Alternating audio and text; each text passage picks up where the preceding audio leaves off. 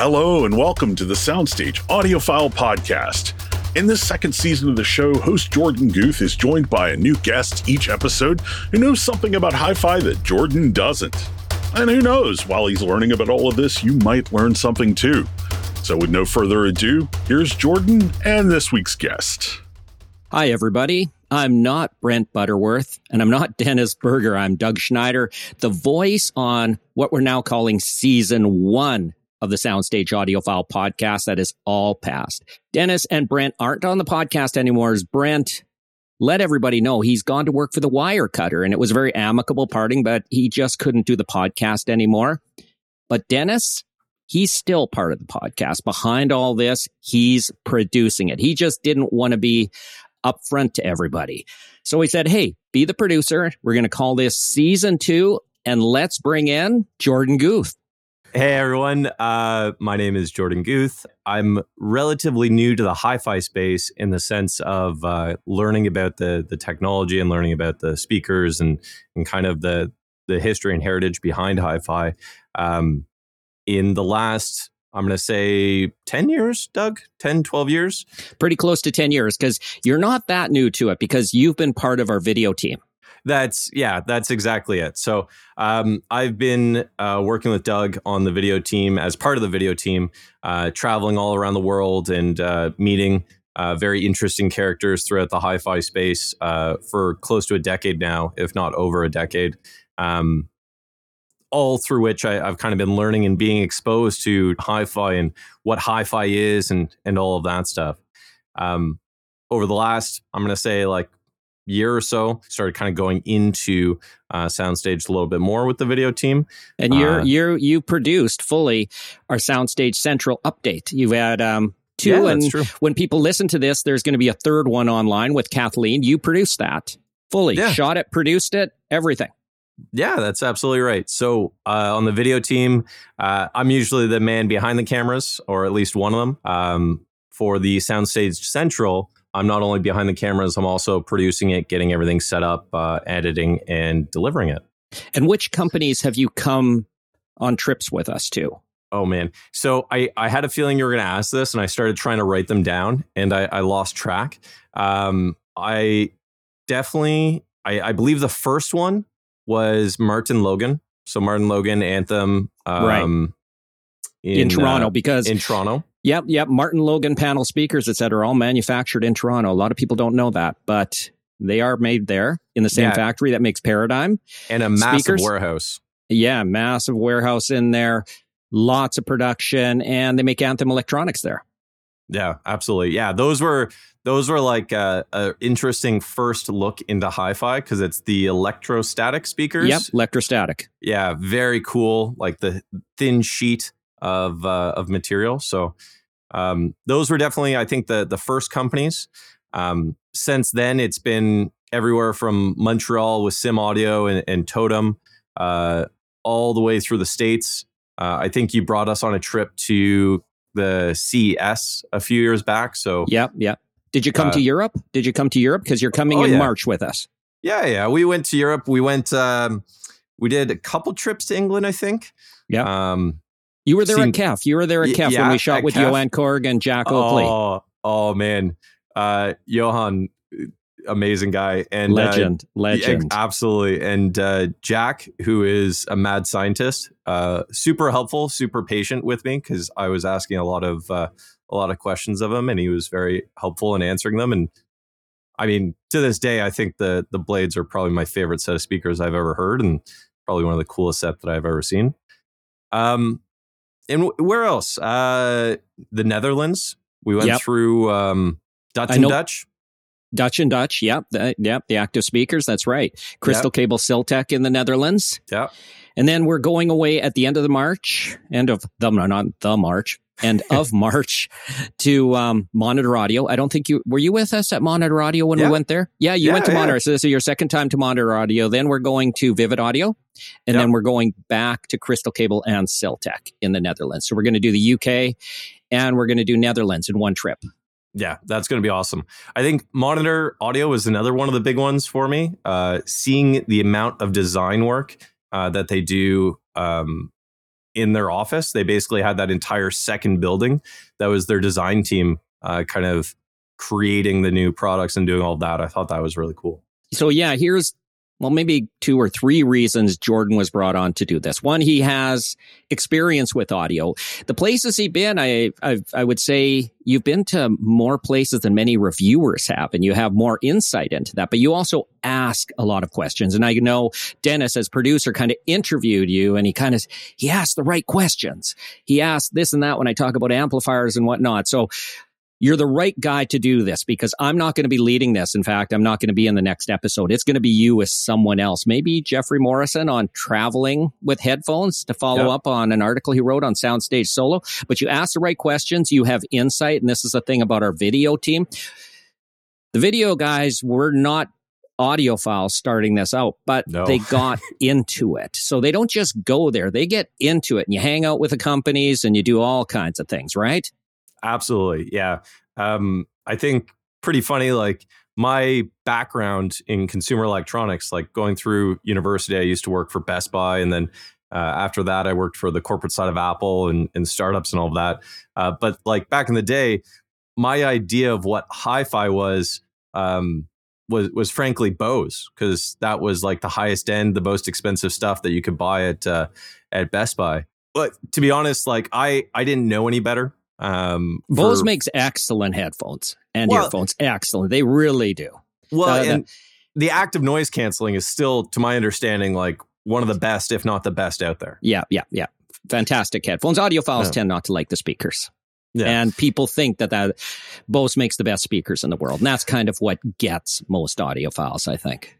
Well, I think that is a, a byproduct of just how good their marketing is. And it's outstanding yeah, and their visibility. Like they're in these shops, they're in the conversation. Um, whereas a lot of these companies, I didn't even know they existed until either you told me we were going to interview them, or in passing, I've asked you something about like who does this, and you're like, oh, this company here does that certain thing. Um, and so this is Bose another definitely has.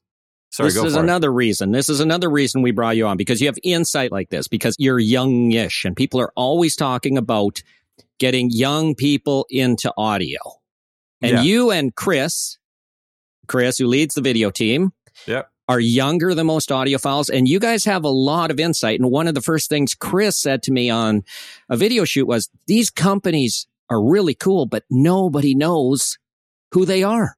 Yeah, None of these 100%. names. And this is branding. And, and you've got good awareness on branding and that sort of thing. You guys both worked at Best Buy at time in your life and you're aware of brands that are out there. And this is a pet peeve of mine. Most hi-fi companies don't brand well at all. No, no, no, not at all. And it, it's kind of interesting uh, you say that because like literally my my world of hi-fi was Bose. Um, and and to a degree, like uh, growing up, my um, my dad had uh, like a, a, record player and uh, integrated amp and all that, and it was Technics, right? Yeah, Technics so, like, is excellent. Yeah, so um, like that was my understanding, and and I, I didn't see past that. Um, but then you go to these some of these companies, or you start learning about some of these companies, and you're like, you guys have amazing stories. You have like really good products, but for whatever reason, uh, and I have some thoughts on on why it's not working, but it's not getting out to the mass audience. That's something I wanted to ask you. What are your thoughts in what you've seen so far, kind of from the outside coming in? Um, yeah, outside coming in. I, I think how could I put this? So when I think of hi-fi, um, hi-fi, high fidelity, right? Um, nowadays, pretty much everything is high fidelity to some degree, right? Like the least or the lowest quality of speakers and headphones today is probably and correct me here but like it's probably on par with like a mid-range set of speakers or headphones from 20 30 40 years ago yeah from what i see okay you can still buy crap today. Yes, utter crap. 100%. But, but, but, but the inexpensive products, they know so much about designing speakers. You get speakers for a couple hundred bucks even. Headphones like the AKG K371s that are $150 and stuff priced yeah. even lower can be designed exceptionally well because they know a lot. Yes. So a lot has come up just through knowledge and experience. Yeah. Yeah. Yeah. So in the the 70s, 80s, whatever, like when people were producing like absolute garbage and selling absolute garbage, well, hi-fi made sense. There was that distinction. There was the the kefs. There was um, the the people out there that were like uh, producing high quality stuff to give that really high fidelity sound. Nowadays, um, the barrier to entry is much lower. So then it's kind of this question of like, why why hi-fi? Like, why would I spend uh, thirty thousand dollars on a speaker system? And there's the idea of the function. So to like listen to music, listen to all these things. And then there's the idea of the experience. So I do that because when I'm doing it and when I have this particular $30,000 system, uh, I have a great experience. I have these great feelings. I have these emotions that come through that I don't have when I'm listening to my, uh, I don't know, Beats pill or whatever wireless systems are out there these days. and those are crap. I'll they, just say those, are, those little things, junk. they're utter crap. You know, they are junk. That I you, at least know. But you know, you brought up an excellent point, and this has been a pet peeve of mine. I'm pretty active on social media, but a thirty thousand dollar system or a thirty thousand dollar product, and and something that almost all companies, not all, but almost all, are horrendous at is explaining to the consumer why this is $30,000. That's a lot of money. They just throw it out there like, oh, here's a $30,000 amplifier. Isn't it nice? Maybe yeah. you want to explain why it's 30 grand. That's a lot of money. Well, like I, I think about that and I think about um like let's go Ferrari, right? Like Ferrari premium product, amazing cars. Uh the entry Ferrari is like what two hundred thousand dollars. I have no idea because I'm not into cars really. I drive a Honda CRV. There you go. Uh, that being said, you know Ferrari, you know the brand. Yes, everybody knows it. Bugatti, Everyone knows it. Porsche. Now, not everyone's buying Ferraris.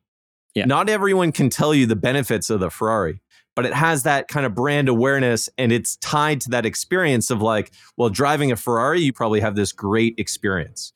Um, so I, I don't see any hi-fi companies really going down that route of truly selling the experience, but also offering something that gets people into their brand. So if we think about Ferrari, not everyone's driving Ferraris, but people are buying Ferrari shirts. Yeah, they're aspiring change. to it. Yeah. Exactly. So they're aspiring to this this experience, this function. Um, a lot of hi-fi brands that I'm seeing, the entry point to their product is in the let's say I don't know ten thousand dollar range. Now, why is that worth that extra amount of money compared to a similar product that's in the the hundreds of dollars price range? Yeah.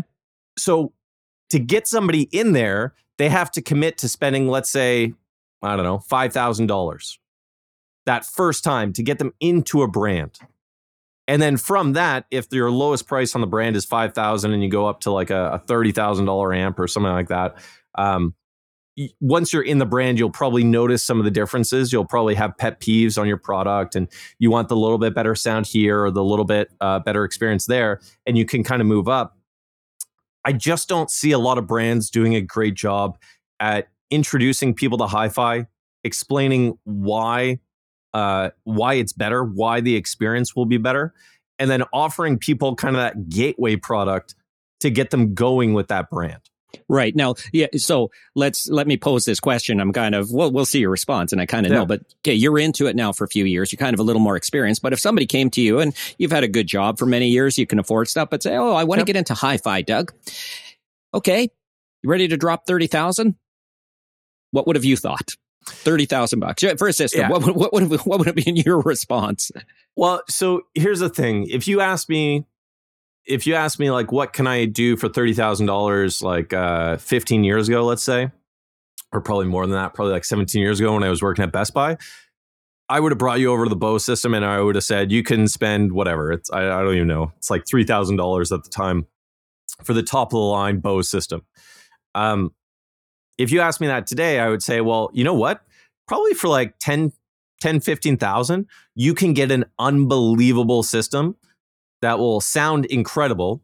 It'll look awesome and you'll have a really great experience. If you want if oh, you want to spend 30, if you want to spend 30, there's stuff out there. I still don't know enough about the the minute differences to explain to you why um, something like uh I don't know. uh, Kef uh, Blade yeah, Kef Blade. Like actually, you know, those blades, the are so cool. They look like it. they look amazing. they they look absolutely incredible. And not only that, like that was actually the speaker system. When I heard those for the first time, um, I was floored. I was like, this is a totally different experience. I had never heard. I think it was Radar Love that they put on because that's Yeah. my my driving Could have song. been. Yeah. And I was like, this is like unbelievable. And The, Ke- the Kef Blade's a bad example because that's a speaker that looks amazing. And anybody Yeah. who sees it goes, oh, wow. That Yeah. thing must cost a lot. Okay, so you see a you see a box speaker. Yeah, actually, Kef's a great example of a company, right? So you have the Kef Blades. That is the speaker system that I me don't personally. but pretend I yeah, yeah, I had a pair for review, Blade 2s actually, but I Oh. don't have them. Yeah, yeah. right? But like that is a syst- uh, system, a speaker set that I aspire to own personally. Like one day when I win the lottery, or I don't know, uh, am the next who knows making big big money. Uh, blades are a system that I aspire to. Well, that was a genius product. I, I it, it originated. I don't know if you know this history, but uh, I'm trying to think if it was 2012. They showed something called the concept blade, and it was all carbon fiber. And they said, "Oh," they, showed it in Munich, and they said, "This isn't a real product. We're just kind of showing it. It was to kind of test it, right?" And everybody went, "Oh wow, that's amazing!" And I think people thought it would be about ninety thousand dollars per pair at the time if it came out, but nobody was anticipating it. But then two years later, I believe they came out with the blade, made it out of a composite cabinet, was down to about thirty thousand dollars or so, and everybody just went, "That is the coolest thing!" Like They're- that, they're they, they hit it out of the park with that one because it's a genius design. It just looks different. And it, it looks like its name. It looks like a knife blade, right? It's just cool. You want that in like a, a really nice condo. And then it sounds fantastic. I don't think I have the ears of a reviewer at this point in my life to be able to say like You're lucky. You're lucky because most reviewers are over 70 and they don't have your ears. Okay. They think they do. ah there you go. They think they do. You're lucky you don't have the, the ears of most reviewers. That's another pet peeve of mine that I put on. And when all these 70 year old reviewers are talking about it, the feathery highs and stuff, I'm thinking, come on, I'm almost 60. You can't hear that. I'm doing everything I am to protect my hearing. So you're lucky you don't have the ears of a reviewer. That that is fair. Maybe I should say the taste of the reviewer. Okay, like I, there we don't- go. I don't know enough about um my my ears are not trained. Let's say that. I might have a little bit more uh, That's frequency a left. different thing. Tr- yeah. Trained listening is a different thing. Okay, there we yeah. go. Yeah, and so I couldn't tell you, like I, I believe when we were at Kef, they they put on the Muon, the Yep. the really, really big one. Um looked like I mean that looks awesome as Yep, well. Like yep, they they really uh Big nailed it. chrome thing, big chrome thing. Yeah, yeah, they they nail the industrial design. But me personally, I wouldn't be able to tell you uh, the listening experience differences between those two. The blades for me were like lights out incredible. Um, the Muon sounded great, like don't get me wrong, uh, but I didn't have that kind of leap in quality in my mind listening to that relative to listening to the right and this this comes with experience. It's like you with video stuff. You know people look at cameras and stuff like that. They can't tell if they're not familiar but then you start using it. You start listening here listening there and you say okay i hear this that more. I don't or whatever or this is better. So that's more an experience thing. Yeah, that's it. Now, going back there, so Kef blades. Blades are what I aspire to to own. this is going to be the blade episode it's gone that way yeah, free press for uh for Kef there. Um, but that's what I aspire to own. But realistically, um, listening to the LS50s, yeah the little ls50s yeah the LS50s, those are the speakers that I'm I'm probably going to buy in the next couple of years. Yeah. right. Like, um, they are also really good. They they look great. Um, my wife doesn't hate the design, and I think I have enough space to actually fit them somewhere because they're not massive. You know, you know what's interesting? There's a theme here, and, and Kef's not the only company, but it is one of the great hi-fi companies right now doing things right. When you look at the LS50, I don't know what the price is today, but I'm thinking $1,500 per pair in the United States. Yeah, something like that. Thirteen hundred. Pe- Yeah, people can buy that. And well, it looks accessible. cool. It's accessible and it looks cool. It looks like you've bought something cool. It's Yeah. got the UniQ driver. It comes in different colors. They got the active version for more now. Yeah. It's fantastic. But Kef, I think, is one of the few companies that really understands that whole industrial design, pricing, performance. They got it all together. Yeah. And to take that one step further, so LS50s, I very am likely to buy those in the next, I don't know, a couple years. Uh, once my kids, I, I trust them not to like poke their fingers in anything. Uh, and they I'll- might. Yeah, And they, might. Exactly. So I'll, I'll wait for that phase to pass. Um, but at the time, they had also launched their Kef egg. Yeah, um, that little tiny thing. Yeah. The little tiny thing. Um, so that I bought. oh, really? Like computer speakers. Yeah. Yeah, yeah. And I use those in our living room right now as kind of the the main system uh, for the living room because they're they're small, they're nice, they sound significantly better than whatever I had previously. Um, some like out of Best Buy kit something or other. I don't I don't even know. Might have been like nah, probably not Panasonic. Maybe like Sony speakers. Yeah. Yeah. I don't know, some junk. Like Yeah. they, they these Kef eggs, they they sound good. But if I think about that, I didn't know that Kef was a thing until I don't know, like a couple months before we went there. Yeah. So even Kef doing a great job could get their name more out there. For sure. B&W also do really good jobs of this. Yeah. Like they they have a broad enough Oh, Uh, it's product- not B and W. It's Bowers and Wilkins. They're Bowers and Wilkins. it- Sorry. They're always telling us they're correcting. We're not B and W anymore. We're Bowers and Wilkins. Bowers and Wilkins, Bang and Olufsen. I always mix those two up as well because they're so close. Um, both of them have enough of a product range and enough of a mainstream kind of presence that you can get in with a set of Bowers and Wilkins headphones for what, like 300, 400 bucks? Yeah, I'm pretty sure. Yep. Yep. Yeah. And then you could work up from there. And they still, to my understanding, sell like $15,000 systems and all of this. Oh, and more and more.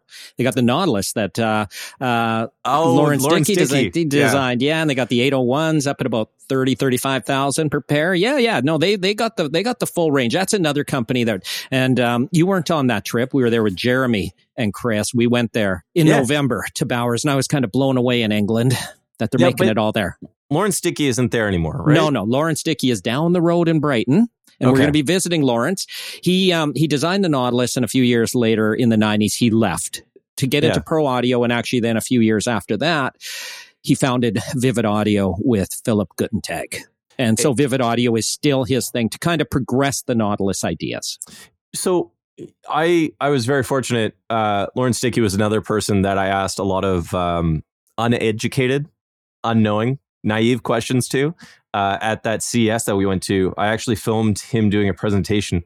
I think it was for Mola Mola Mola Mola. Yeah, it was. They were in the same room. I think. Yeah, yeah. Or maybe that's what it was. Anyways, incredibly smart guy and like some really, really cool stuff. That's another eye opening experience for me where it's like, oh, like this is audio. And those speakers, by the way, are the coolest. the. Vivids, yeah, Yeah. the Giyas and stuff Oh, like that. Yeah, yeah. God, they look And, awesome. you know, and, and and so even the best of these companies, I think people could know more about. That's really the thing. And that's one of the reasons we travel and do these videos is Yeah. to kind of create these videos. But I think the companies themselves could do more. That's a that's a pet peeve I have. Too many companies assume you know their products, but to get your product known today is really hard. Well, and I think there's a couple levels there. There's this idea of like you need your products known by the mainstream audience. So for somebody that's outside of the audio industry, I will never I like I I didn't know and I don't think I could ever know all the different audio companies that are out there. But the more that I'm exposed to them, the more I might be interested, the more I might tag on to a brand and then kind of throughout my life as I get more disposable income, as the kids grow up, be tied to that particular product or that particular uh, company's products. Um, so I think that's that's one of those things where I still don't see a whole lot of audio companies doing that.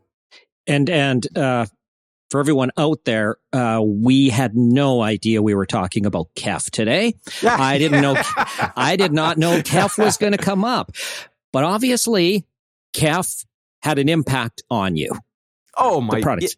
and that, 100%. that's that's that's interesting. I'm gonna I'm gonna write to Jack I'm going to write to Stephanie, who's with Kef, and say, hey, did you know you had this impact on this guy? Because it's it's probably a testament that they're doing something right.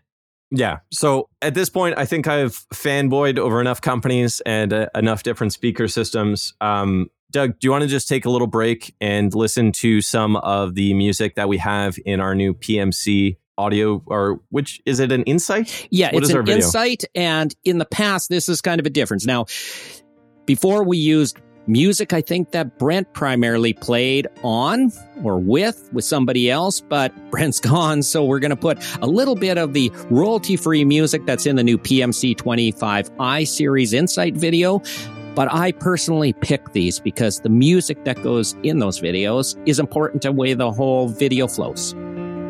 Yeah, let's awesome. do that. Awesome. So uh, we'll segue into that, and then after the little break, we'll jump in and uh, talk about the Florida Audio Expo and the the coverage you got there.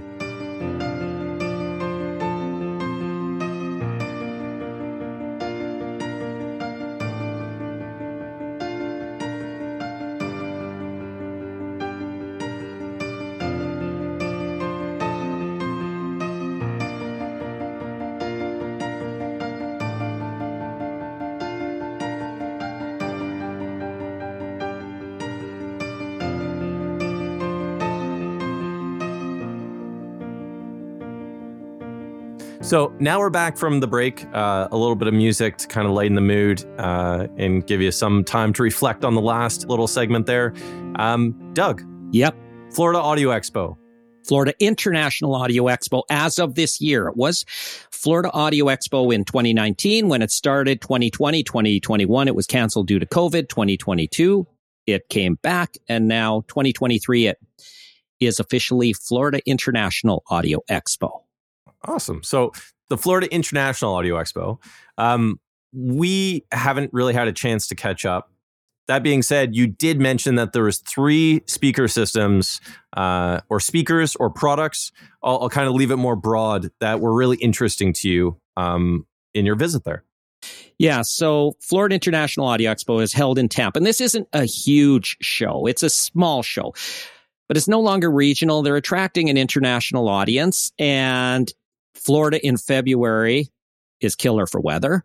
And that's kind of one of the reasons it got itself established and people like going there. But now it's attracting more and more companies to exhibit there. They have a good local and international flavor for what goes on there. And Hans Wetzel was with me and we did a show report in, um, you can find on Soundstage Global that shows all the coverage. And from that, we select what we call the best of Florida International Audio Expo 2023. We do this after most shows. We select the best. And there were three speakers and kind of one speaker system. And I'll, I'll tell you how that gets differentiated that were picked as the best products there. And it just happened to be that they were all speakers. Sometimes we do electronics, turntables, whatever, but it was three speakers that really stood out. Okay. What are they? Let's hear it. That's the first one. It's a really tiny company in Tampa called Soundfield Audio. And I think you would really like this. Oh, yeah. It's called the Obelisk T710 speaker system. And it's a speaker system because it's only sold in pairs. It's active. Okay. It has built-in amplification, analog and digital inputs. It's all kind of in the boxes. Okay. okay. You can't just buy one speaker. You have to buy it as a system and then you just give it a digital source. And it's this. Hans described it as a fully active variable directivity loudspeaker system sold as a pair comprising a primary speaker and a secondary speaker. And then in my report, I said that, or in my best of thing, it has five drivers. On the front baffle are a planar magnetic tweeter, which is kind of a flat tweeter, a SEAS coaxial driver. So that's a, a tweeter in a mid range. Okay. And on the, on the rear of the panel is a wideband three inch driver. Wideband meaning it covers the whole frequency range. And then it has a seven inch woofer near the bottom of the cabinet and a 10 inch woofer under the cabinet. Okay. And now, I just, what is the variable what was it? Variable, variable directivity. I just realized variable directivity. What is variable directivity? What does that mean? It has actually six drivers because it's a coaxial driver that has a tweeter and a thing. So well, we might we might have to revisit that. But what it has is the variable directivity. Good question. It has three modes: narrow, wide, and omni. Ah, uh, and it. as you change the, it, it, it kind of what's right is how it works best in the room. Yeah and also maybe the music and also your taste. So the narrow mode tends to make it, it, it arranges the drivers so that when I say arranges the drivers, um, doesn't move them, but how it uses them for output. So that is more like a traditional loudspeaker.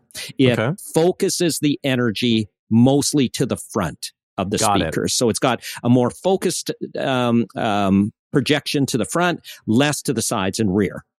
So it's okay. basically adjusting the amount of output for the different speaker or the the different tweeters or mid range or whatever based on the mode that you're selecting. Yes, yes. Okay. Yes. And so the narrow kind of more like traditional speakers, most of the energy directed towards the listener. The wide spreads um, the energy more to the sides, more energy okay. to the sides. You get more reflected sound. And then Omni basically the speakers radiate more, more or less evenly all around themselves. So you get a very wide and spacious sound. And what will work best is, like I said, listening habits, but also your room. If you have a highly reflective room, maybe the Omni will be too reflective. You'd have to try it. Narrow might be better. If you have a more absorbent room, it might, you'd have to really try it, but you just kind of flick the switches or however you do it on the system and it changes those modes just on the fly. Interesting. Okay. So, um, I guess one thing that I'm always curious about with these speakers is who who is like that target audience? Like who are the people that would buy those speakers and do you imagine somebody like buying those speakers and actually changing the settings on the day to day or would somebody like buy them set it up once and, and probably never kind of adjust it again that's a really good question because truth be told I don't know. And this is kind of when you see a lot of these products, you say, who is going to buy this? Now, I would hope that somebody who buys this kind of gets alerted by my show report and Hans's report kind of says, well, that sounds interesting. And I'm serious about this and I'm going to look into it because yeah. Soundfield Audio isn't a brand name. And in fact, it's a tiny little company in, in Tampa. So it's not going to be, it's not one of the bigger hi fi brands. So you'd have to go seeking out desiring this particular speaker and yeah. what it does. And I would say it's a pretty serious audiophile who would then say, no, this is, this is what I want. And they're also trusting their own gut instinct because they're not going to be going off reputation or anything. They're going to be going off, nope, I like what this company does. I trust what this company does. So it's going to be a pretty independent minded audiophile. And will they switch the sounds in their room? Eh, it might depend on the music, to be honest. Interesting. What's the price point on these? What's the price point? oh, point? yeah, I missed that. Fifteen thousand dollars for the pair. Fifteen thousand as a system. So this and this thing, these have the amplifiers built in and all that type of thing. So you really have to give it a digital source. Got it. Or an analog or a turntable, whatever. Um, yep. So you don't have to worry about amplification. So it's it's not cheap, but it's also not exorbitant in hi-fi terms. Yeah, fifteen years ago, that price would have like I would have been shocked. Now I'm like, yeah, that makes sense. Like I can imagine that. Um, one of the things you said is like it might not be like it might be an independent mind audiophile that like um takes a chance yeah, this. they're basically taking a. No, I'm not. I'm not saying that's a bad thing, but an no, unknown no. company and a kind of peculiar design, they're taking a chance. Yeah, and it's like, how many people would this system be their first uh, kind of entrance into hi-fi? That's interesting. I would say probably very few because those people who get their first entrance into hi fi are going to go on referral, and most people are going to refer a better known brand. Got it. So yeah. this might be like a secondary system in somebody's house or like a cottage or Oh no, I think it's going to be the experienced audiophile who's been through a lot says, "Oh, I, I am going to take a chance on what this does." Okay. They're going to be seeking a specific sound. I think somebody new to it would be they would be unknown, I don't know. Yeah. Okay. All yeah. right, that's really cool. Now, um, number two. Number two is an interesting company because have you ever heard of TAD, Technical Audio Devices? TAD, no.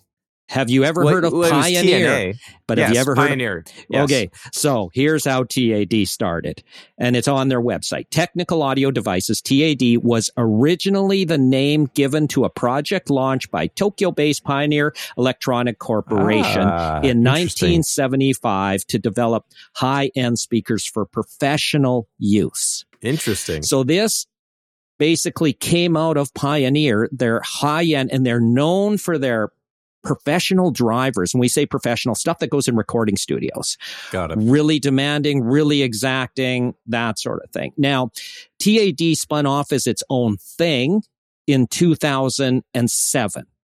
Okay. To be a speaker company designed for consumers. You could use them in the studio too. In fact, when I was flying down to Tampa, I was watching an ABBA documentary about where they've been for the last 40 years and their chief recording engineer who they've trusted. There he was with a pair of TAD speakers at his mixing console. Oh, there you the go. yeah, which is really cool. So it's kind of um, they're established in the pro world, but they haven't really been entrenched in the hi-fi world. I think in North America from poor representation in North America. They haven't had great distributors. They haven't had this, but now there's a, a Massachusetts based company. I have it's called, we'll just leave it at that down in the US, Pro Audio Design, a company that makes professional loudspeakers with TAD drivers, but also designs studios and does acoustics and all that type of thing, has taken on the TAD brand in North America with an effort to distribute it in the pro and hi-fi circles. So this is a pretty well established company. So they got money behind them and they're promising to make TAD finally a thing in North America. And it's headed by Dave Malik Poor. I think that's how you pronounce it. He's the president of this. And I talked to him at length, but the speaker in particular is called the Reference One TX. It's a stand Okay. mount speaker, not cheap.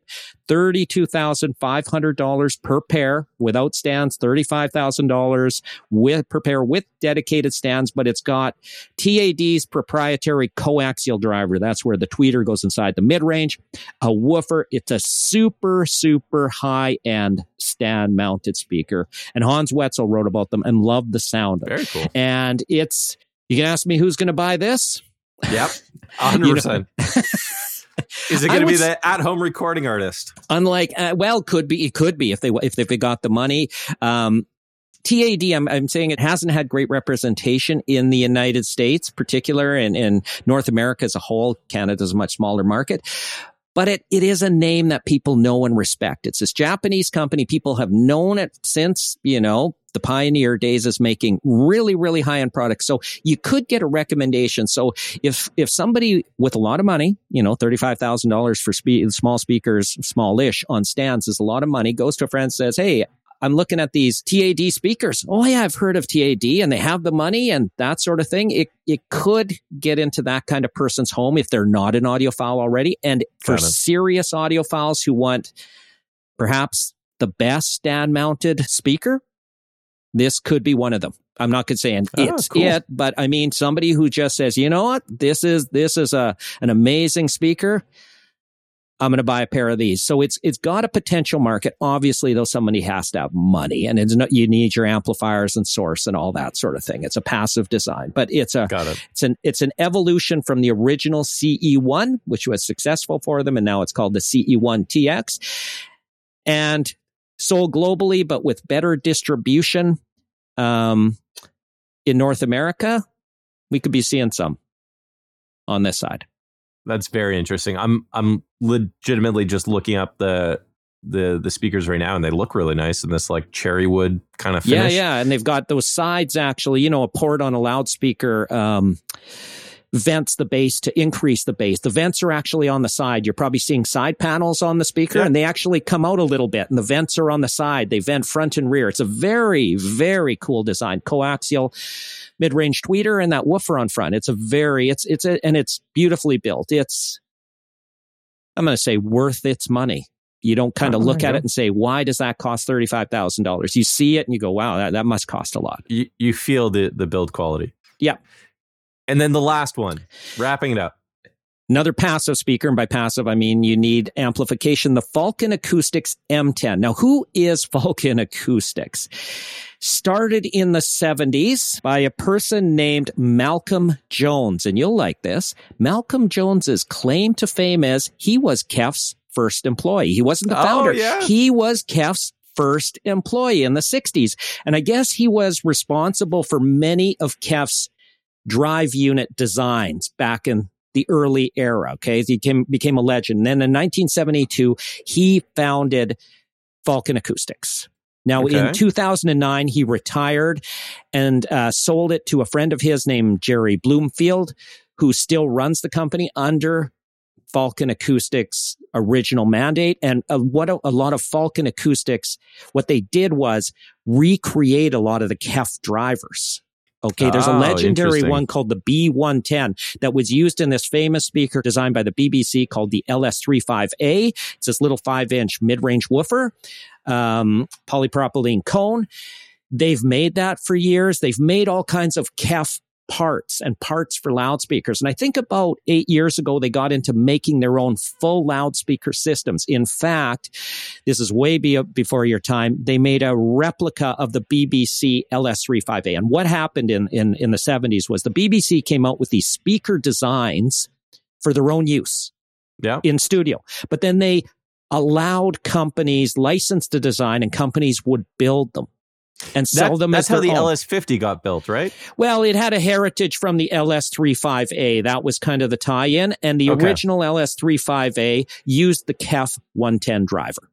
Got it. Okay. So there's, there's that tie-in. And many companies that came out with LS3/5As. But what Falcon Acoustics did a few years ago was build the most authentic replica to the spec possible. The exact wood, the exact drivers, the exact everything that the BBC spec'd out. They, they came out with their own version of the three LS3/5A and it's pretty fantastic.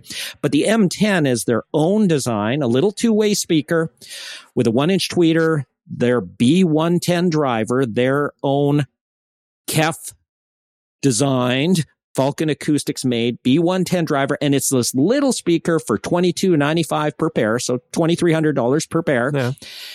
That has a really big sound. You Oh, hear yeah? them, and it's kind of that little tiny speaker that you go, "Is there a subwoofer playing?"